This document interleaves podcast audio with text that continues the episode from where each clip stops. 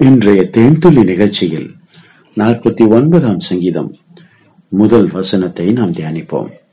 ஜனங்களே நீங்கள் எல்லாரும் இதை கேளுங்கள். பூமியின் குடிகளே சிறியோரும் பெரியோரும் ஐஸ்வர்யவான்களும் எளியவர்களுமாகிய நீங்கள் எல்லாரும் ஏகமாய் செவி கொடுங்கள் பிரியமானவர்களே கேளுங்கள். என்றும் செவி கொடுங்கள் என்றும் இங்கே கோராகின் புத்திரர் இந்த சங்கீதத்தை பாடியிருக்கிறார்கள். ஏனென்றால் அவருடைய தகப்பன் கோராகு கர்த்தருடைய சத்தத்தை கேட்கவில்லை. கர்த்தருடைய வார்த்தைக்கு அவன் செவி கொடுக்கவில்லை. அவன் தேவனுக்கும் தேவனுடைய ஊழியக்காரனுக்கும் மிஞ்சி போனான். பெருமை அடைந்தான் எதிர்த்து நின்றான். எதிர்த்து பேசினான் வழக்காடினான் குற்றப்படுத்தினான் குறை சொன்னான். பிரியமானவர்களே தேவனுடைய அதிகாரத்திற்கு எதிர்த்து நின்றான். இது மோசமானது இது ஆபத்தானது. எந்த சூழ்நிலையிலும் பிரியமானவர்களே நாம் தேவனுக்கு விரோதமாக போர் செய்யாதபடி பாருங்கள். இது ரொம்ப ஆபத்தானது. தேவன் எங்கே இருக்கிறார்? என்று மதிகேடன் தன் உள்ளத்திலே சொல்லிக் கொள்ளுகிறான். தேவன் இல்லை என்று அவன் சொல்லிக் கொள்ளுகிறான். ஆனா தேவனுடைய பிள்ளைகள் கத்தரை விசுவாசிக்கிறவர்களுக்கு அவர் எங்கும் நிறைந்திருக்கிறார். நமக்குள்ளே வாசம் பண்ணுகிறார்.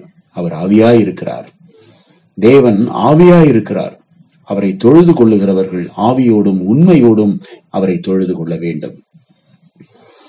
இந்த கோராகின் புத்திரர் பாதுகாக்கப்பட்டார்கள். தேவனுடைய கிருபையினாலே அவருடைய தன் தகப்பனாருடைய மரணத்திற்கு பிறகு இவர்களை தேவன் பாதுகாத்தார். இவர்கள் நன்றியால் நிறைந்த உள்ளத்தோடு இந்த சங்கீதத்தை அவர் எழுதி முடிக்கிறார்கள். கேளுங்கள். கர்த்தருக்கு செவி கொடுங்கள். நீங்கள் ஒருவேளை சிறியோராக இருக்கலாம். கர்த்தருக்கு செவி கொடுக்க வேண்டும். நீங்கள் ஒருவேளை பெரியவர்களாக இருக்கலாம். நீங்களும் கர்த்தருடைய வார்த்தைக்கு செவி கொடுக்க வேண்டும். ஒருவேளை நீங்கள் ஐஸ்வர்யவான்களாக இருக்கலாம். நீங்களும் கத்துடைய வார்த்தைக்கு செவி கொடுக்க வேண்டும். ஐயோ நான் ரொம்ப ஏழையா இருக்கேன் எளியவனா இருக்கேன் எனக்கு ஒண்ணுமே இல்லை. நீங்களும் கத்துடைய வார்த்தைக்கு செவி கொடுக்க வேண்டும். இந்த உலகம் ரொம்ப பெருசு ரொம்ப வேகமா ஓடிட்டு இருக்கு. பிஸியஸ்ட் ஷெடியூல் ஐஸ்வர்யவான்கள் பொருளை சம்பாதிப்பதற்காக அங்கும் இங்கும் ஓடிக்கொண்டிருக்கிறார்கள். ஏழைகள் முதற்கொண்டு பெரியவர்கள் எல்லாரும் அனுதின உழைப்பையும் பொருளாதாரத்தையும் நம்பி ஓடிக்கொண்டிருக்கிறார்கள். இவைகளுக்கு மத்தியில் முதல் இடத்தை நாம் தேவனுக்கு கொடுக்க வேண்டும் பிரியமானவர்களே. சிறு பிள்ளைகள் படிக்க வேண்டும் பரீட்சை எழுத வேண்டும் ஹோம்ஒர்க் பண்ணணும். எனக்கு நேரமே இல்லை. பைபிள் படிக்க நேரம் இல்லை படிக்க தெரியாது. அது எனக்கு புரியல தூக்கம் வருது. இந்த மாதிரி எல்லாம் சாக்கு போக்கு சொல்லாம கத்தருடைய வார்த்தையை கேட்கவும் கத்தருடைய வார்த்தையை விரும்பி தேடி வாசிக்கவும் நாம் நேரம் செலவழிக்க வேண்டும் பெரியமானவர்களே இந்த வாலிப நாட்களிலே நீ சோதனையை ஜெயிக்க வேண்டும் என்றால் தேவனுடைய வார்த்தையை வாசிக்க வேண்டும். குடும்பத்தை நன்றாய் நடத்த வேண்டும் என்றால் கடன் இல்லாமல் குடும்பம் சமாதானமாய் சந்தோஷமாய் ஆசீர்வாதமான ஒரு குடும்ப வாழ்க்கை இருக்கணும்னா கணவன் மனைவி ரெண்டு பேரும் சேர்ந்து உட்காந்து வேதத்தை வாசிக்கணும். மட்டுமல்ல ஒரு பெரிய பிசினஸ் மேன் அவருடைய பிசினஸ்ல பெரிய முன்னேற்றம் வரணும். இருக்கிறது கையை விட்டு போகாம ஆசீர்வாதமா இருக்கணும்னா கர்த்தரை பற்றி கொண்டு வேத வசனத்தின்படி வாழ வேண்டும் அதை வாசிக்க வேண்டும். பிரியமானவர்களே நான் ரொம்ப ஏழையா இருக்கேன். உட்கார்றது கூட வீடு இல்லைங்க. அவர் ஏழை பிச்சைக்காரங்க நான் எளிய ஆளுங்க ஒண்ணுமில்லாத ஆளுங்க. நீங்கள் கர்த்தரை தேட வேண்டும் கர்த்தருடைய வார்த்தையை கேட்க வேண்டும் கர்த்தருடைய வார்த்தையை வாசிக்க வேண்டும்.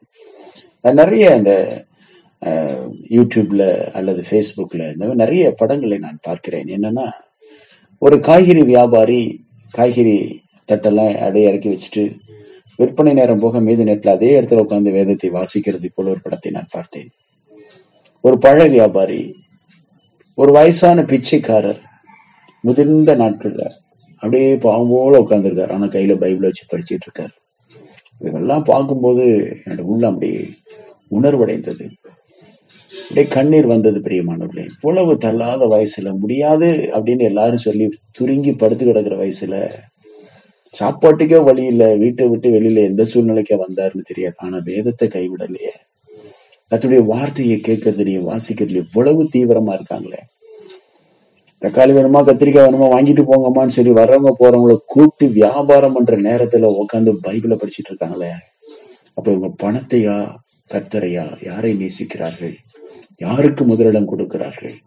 ஓ தேவனுக்கே முதலிடத்தை கொடுக்கிறார்கள். கர்த்தருடைய வார்த்தைக்கு செவி கொடுக்க வேண்டும் என்று போதிக்கப்பட்டிருக்கிறார்கள். இது மேன்மையானது.